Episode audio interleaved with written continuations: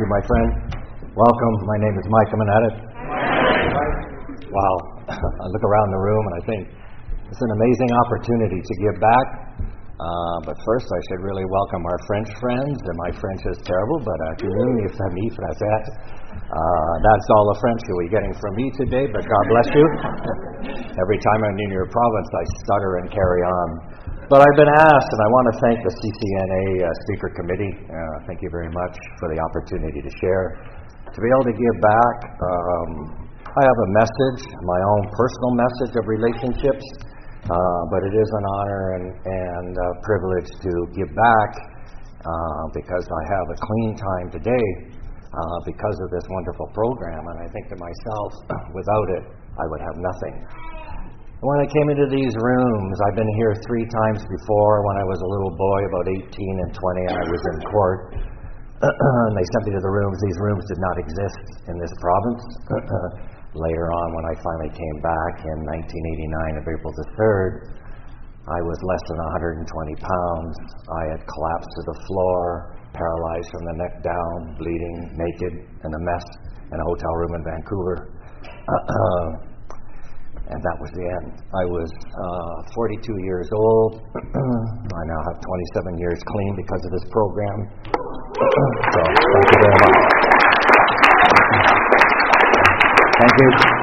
I want you to know that 27 years sounds like a lot, but I want you to ask me what I did today, because it is a today program. And so are my relationships. So when I came into the room, uh, we're not allowed to swear, so I'll be very, very careful because I grew up in a really messy home, uh, a lot of violence, a lot of abuse, sexual, physical, and torture and all that kind of stuff, which doesn't make me an addict.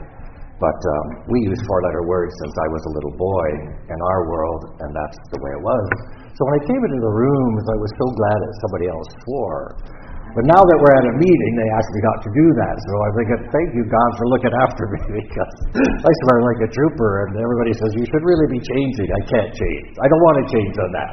It is my life, okay? Uh, when I'm out on the street doing the service work, and I want to thank you for the ability to do that, and when I'm in the jails, we're not talking, you know, Jiminy Cricket and Yumpy Yiminy, okay? It just doesn't work out that way. So in reality, but I will clean it up. So when I came into the rooms, I was an animal. And so when you said I had to think of others, I thought, you got to be kidding me. Like, I'd look at my sponsor and think, you got to be kidding me. What do I want to look at you for? Uh, why do I want to care about you? I really don't. I really didn't care about myself, as what I found in the rooms. By standing up, and looking at the step and going, you know, I'm powerless over my life, over my addiction, over the way I think, the way I live. That was what addiction means to me, which is the first question of the step, the working guide. What does addiction mean to me? Literally a mess. Like I didn't have a relationship. My relationship with was my lifestyle, which was a pig, garbage, gutter type personality. And that's the way it was. And that's why I'm in a hotel room and I'm paralyzed from the neck down for about four hours of my miserable life in a skinny little mess. And I didn't even notice. And I'd been in court and I'd been in the hospitals and I'd been in jails. And everybody would say, Mike, you've got a problem. And Mike would say what we can't say out loud, but it begins with an F. And that's exactly my relationship. So when I came in the room and I sat at the back of the room and I thought, yeah, what an arrogant guy I am. So there was no relationship going on with you and me, okay? I'm in the back of the room thinking, I am stuck here. I am living hell. This is hell for me. And I'd heard the word God, and part of my relationship now is with God. And that's the first two things that sent me out when I was a little boy in the courts, and they said, Mike, you're off to our sister program. I thought, well, whatever, buddy. I walk in the door, and somebody says, Oh, I have a God. I thought, you have a God, aren't you lucky? I have a knife strapped to my ankle, which I've had for years. I don't have it now because you asked me to change. And I thought, if I found that God that you so loved, that you so honored, and you call him higher power, I don't give a hell what the hell I call it, I'm going to cut that and I'm going to make it bleed and it's going to die in front of me. And that is my relationship with life. And I thought, I have really got a long way to go, man. you know? And you're all happy. You know, like you're happy. I come in and some of you are driving Cadillacs, and I think I need one of those. And you've got some fancy clothes because mine are ripped and my cowboy boots, I'm walking right out of them. And I think to myself, like, how did they get like that? Where'd the Cadillac? I don't know if you need a Cadillac or not, but I saw one. I thought I need one of those really bad because then I could go pimping downtown. I'd look half decent, and I'd have some nice clothes like you got nice clothes. And then I realized you didn't give a damn about your car and your clothes and your house. You really didn't. I thought, what a program of change in my mind.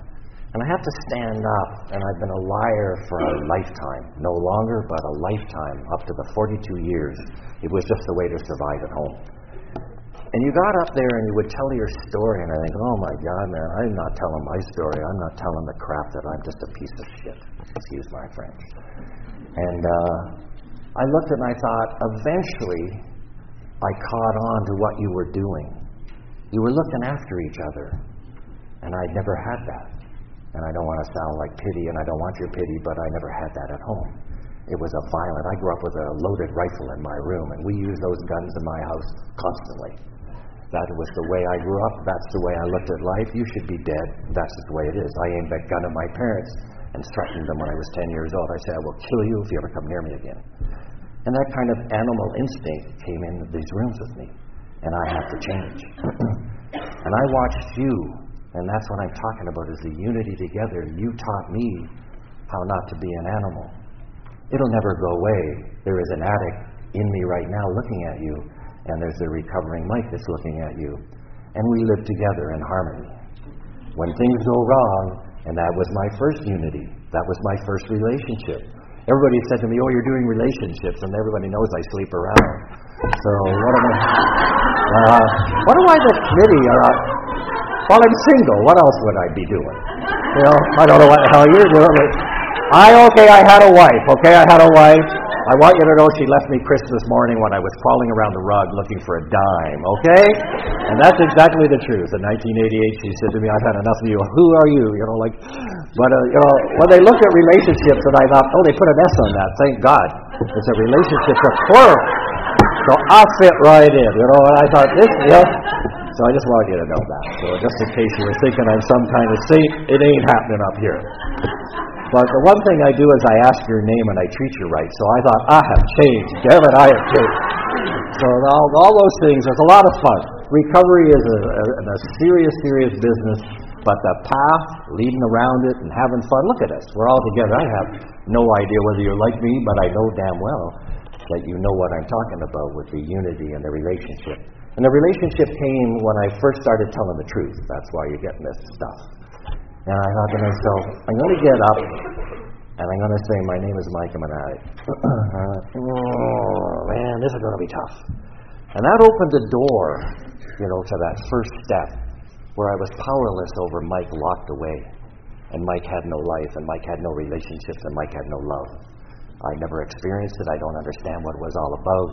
I have no idea what you're talking about. all I know is what I was doing. And so I walked up and I said, I'm an addict. And it opened the door to being honest for the first time of my life. And then I got a sponsor and I got a group, and I, this is, man, this is stupid crap. And my sponsor said to me, Mike, I think you're a little in a little bit of trouble, maybe close to retarded. And I said, Yeah, probably. he said, We're going to have to teach you the first step. So I know, and on my way to this, and I, I want to take a serious note, on my way to this convention. Uh, I stopped and did service work with my sponsee, and then we went to visit a friend, and uh, I'm the grand sponsor of this person. He's buried here in this town, and he passed away a month ago using. And so the seriousness of learning this first step, I am powerless over the way I think, was going to open the door to change me to have a relationship. You know, so uh, we tended his grave and we said goodbye, and off we come to where the living are. And when he asked me to spend a whole year on the first step, because I would not live it, I would not have a relationship with you, I would not admit a lot of things, I would not tell the truth. And how can one have a relationship if one doesn't tell the truth? How can I love you and care for you if I'm going to lie to you and hide me? And that was something I never ever thought about before. I Always hid me. Why the hell would you want to know me? You know, that kind of thing. And then I realized how selfish and self seeking and self centered and dishonest all that crap is. And it came a hard, hard journey of 365 days, excuse me, to understand the first step and what it meant. am I really going to have a friend?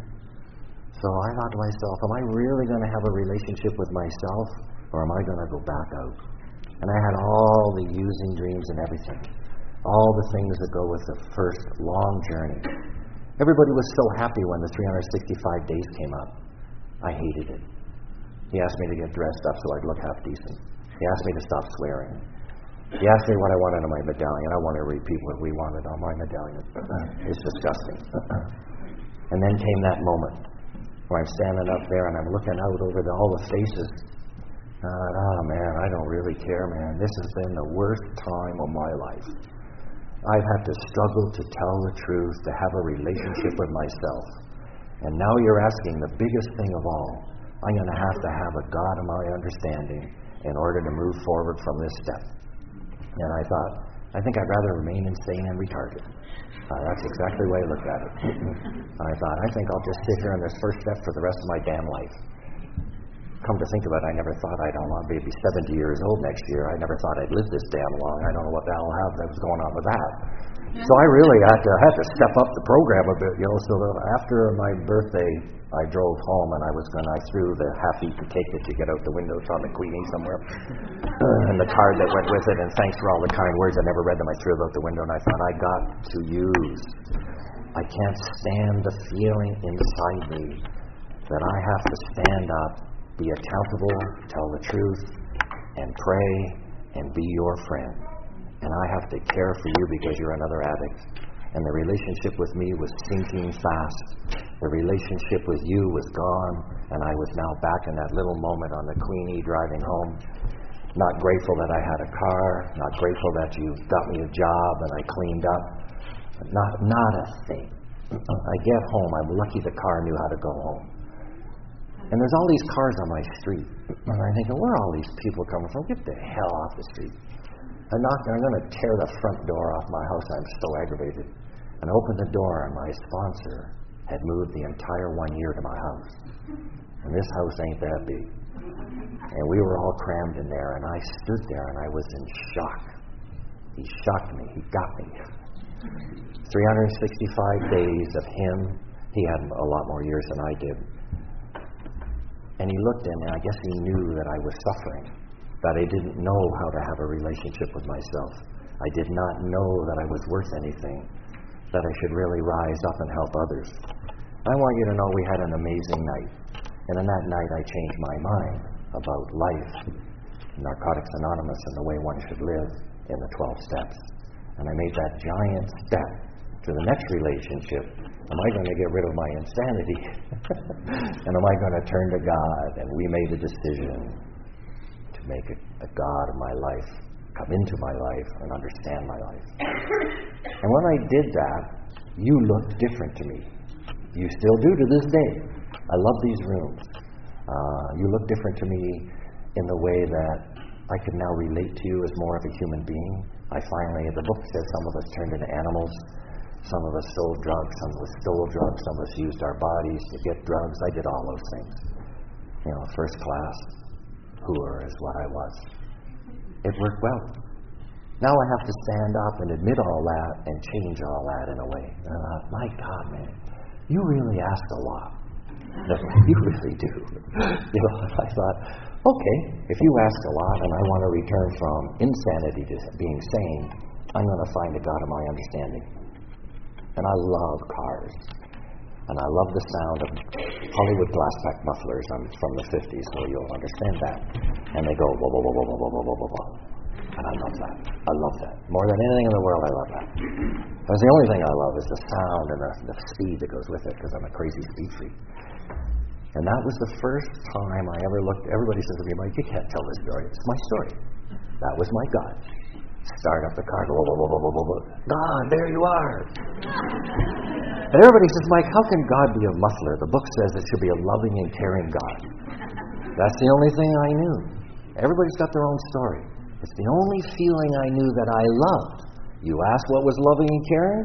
Whoa, I still to this day, I'm attracted to that man. I'm gone when that sound starts up. Uh, I had that in my car for years. Now I got an ordinary video vehicle because God grew in my life And we moved on to a loving and caring God. And it grew beyond that. So, you know, we never laugh at each other when we decide. I was in a meeting in New York, which is absolutely massive, and a guy was all upset and he had tears in his eyes, and he said, They cut down my God. Uh, oh my God, where did, where did you do? Did you gun this guy down? This is New York. It was a tree. And the city had come along and cut down his God. And we all wept together because his God was gone. But I think that was that moment when we all had to look. I had to leave the blah, blah, blah, blah, blah, blah. He had to leave the tree, and we all had to move on and become more and more human. And that's what has really happened to me in the relationship with myself and God and you as I became human. I actually treat you like a human being. And I don't know if you ever lost your temper at some people when you want to chew the hell out of them, tear them down because they're bugging you. You know, like I'm at the bank and I'm not number one on the bank line. I think, get out of the way. I put a bullet hole in your head, you creep. well, that was a loving thought. I don't know what you do at the bank, but two of us go to the bank, Mike the addict and Mike the recovering addict. I think, uh, okay, the addict's doing this. I don't know. Going to the grocery store and the bundle buggy's doing this. You get the one with the bad wheel. I think life is tough for Mike. you know, life sucks for Mike. So I want you to understand that. That I still look at life and I think this is a lot of fun, man. You taught me so many wonderful things about a relationship with myself and God and others. So when you come to me and you say your tree's been cut down and your God walked out of your life and you got a bundle buggy, and your car won't start, I go, but I understand.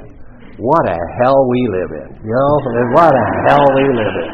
I fully understand. But you know what? There's a step for all of us. And always go back, God bless my sponsor, he says, always, Jesus might be retarded. You know, go back to step one and start again. Okay, so I am powerless over the bank. I'm powerless over my feelings, and nothing's going Mike's way. And I love that relationship that you taught me that I could grow up and understand what the hell I'm doing here. Because I had no idea. I'm a speed reader because I'm an amazing person according to myself. So I read I read your book. Like hear this? I want you I read your book. That's your book, not my book. I read your book, basic text. Blah, blah, blah, blah, speed read. What the hell was that? And I looked at my sponsor, what the hell is that? He said, That's a spiritual book, Mike. You're so far from that, it's crazy. so I had to gain grow one more time and do four to twelve. And I learned more and more about relationships and more and more about life and more and more about the a-hole that's standing in front of you today talking about relationships. And I looked and at least there's a part in there that says, well, what is your good quality? Well, thank you for asking. I happen to have a little sheet, you know. the short list was, the short list was the bad things I'd done, and here's the good things that I have. So my sponsor made me reverse that because it was actually a reverse. And then I found out what kind of crappy relationship I really do have and I had to grow one more time. And one more time, I had to come to you. And there's the beauty of a relationship. I have to come to you, okay? And I have to ask you for help. And then I had I had parents. They've been dead for years, but this old lady called me up one day, and she said, "You don't know who this is, do you?" I said, "Hell no." And she says, Here's your mother. Oh, jeez, you've got to be kidding. The Wicked Witch of the West is on the phone. And you know what? Because I had done my ninth step, even though I would not, there's some people you don't go visit because of the danger.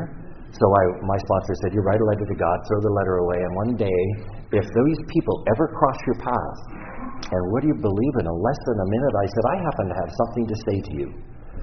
And I said, I want to apologize for making your life hell. And in our world, I don't know if you remember, we use four letter words in my home, and my dad called my mom things you don't want to hear. So did I, so did she. She was as violent as he was. They were crazy addicts. and she said, Well, we didn't think much of you either, kid. I said, That's okay. And I said, Put your second husband on the phone because he was a dick. I didn't say that, but I'm thinking it. And I apologized to him. You know what? This old lady came up the driveway because she asked to come visit. I said, You got 20 minutes because this is going to be a living hell. And I want to thank you for this. You taught me to get out of myself. This old lady and old man came up the driveway, and they're like, Oh, here she is. Here we go. And it was a put down. It's always a put down. My house is a mess. My life is a crap. And then she brought all these pictures, and the pictures fold out like this, like there's a million of them, of my cousins. I have two cousins, and they've done wonderful with their life. Me, I haven't done so well. Oh, okay. I haven't done so well. So I said, Well, thank you very much. The 20 minutes is up. I got to go, and nice to see you. Three weeks later, she passed away. I wasn't invited to the funeral, and, and I'm grateful for that because I want you to know I would not have gone. Because you taught me not to cheat, not to lie. There would be no way in the world I could go to that funeral with a tear in my eye. I'm just sorry. But at least I got to do what you asked me to do. And I sincerely meant the love and the care. And so we had that relationship for 20 minutes. Amazing. I feel sorry for her. I have no idea what the hell he did with her. He's dead too, and all that. All I remember is that you taught me the relationship is most important. Again, it's not the house, the car, and all the crap that she thinks it is. It really is. And I got to see this old lady for 20 minutes, and I thought, this is amazing. You know, not that I liked her, uh, not that I loved her. I didn't even remember her name. I had to call her sister to find out what the hell her name was. it was that bad. But you don't need all that back. You know, some people say, well, I want to get my family back. You don't need it. Okay, thank you. Got five more minutes. You don't really need all that back. All I really need is a relationship with myself and God. And that's what all I really need. And you taught me that. And then from that, I can be half decent. And I can treat you like a good person. And funny enough, when I put it out, remember when I used to ask people, I say, hey, I got a car, you want to come to the meeting with me? And they'd say, or they'd phone me up and ask for, you know, a ride. And I, oh, good, we got a friend, because I didn't understand what a friend was. And, and then they would, at the end of the meeting, disappear, and they didn't want to come home with me. Like they didn't want to go for a coffee or anything. I thought, boy, this program sucks. Well, I thought we were supposed to be friends. And my sponsor says, geez, Mike, you retarded. You know, he said, What did they ask you, Mike? And here's a lesson in relationship. They asked for a ride to the meeting. What did you hear, Mike? I heard we're going to be friends. Oh, we're going to be buddies. We're going to go camping. We're going to go hang out. We're going to travel the world together, and we'll be buddies forever because everybody's got a buddy, and no, Mike doesn't have a buddy. Yep, there is a retarded person for you. You know, God bless. I love this guy. He passed away. God bless his soul. And he, he, he was my sponsor for years and years and years, and we had so much fun, and we did travel the world. And he said, Mike, pay attention, because part of a relationship is paying attention. Listening. Oh, my Lord. One more time, Mike had to step up the plate and let go, and let God, and have a relationship with you. So now when you're talking, I stand in front of you and I look at you, and I hear you and I see you. And these are amazing things for an addict who's like, you know, I got to be over here and I got to be over there and I got to do this and I got to do that and better get to the airport and run away, you know, because that's what we want to do. Because I don't want to face life. That was my thing. I'd run, run to the airport, disappear somewhere. Doesn't really matter. Today I stand still. Today I'm lucky enough to be able to share this with you. Today I'm grateful that the God of my understanding put you all in my life. It's weird, eh? It's weird. You're in my life. I don't even know your first name, but I know so much of your power, of the fact that you're here. If the room was empty, I would die. And I know you've all been to many funerals, so have I. So my five minutes is up. I want to thank you very much, and God bless you. Uh, and have one more day at Queensland.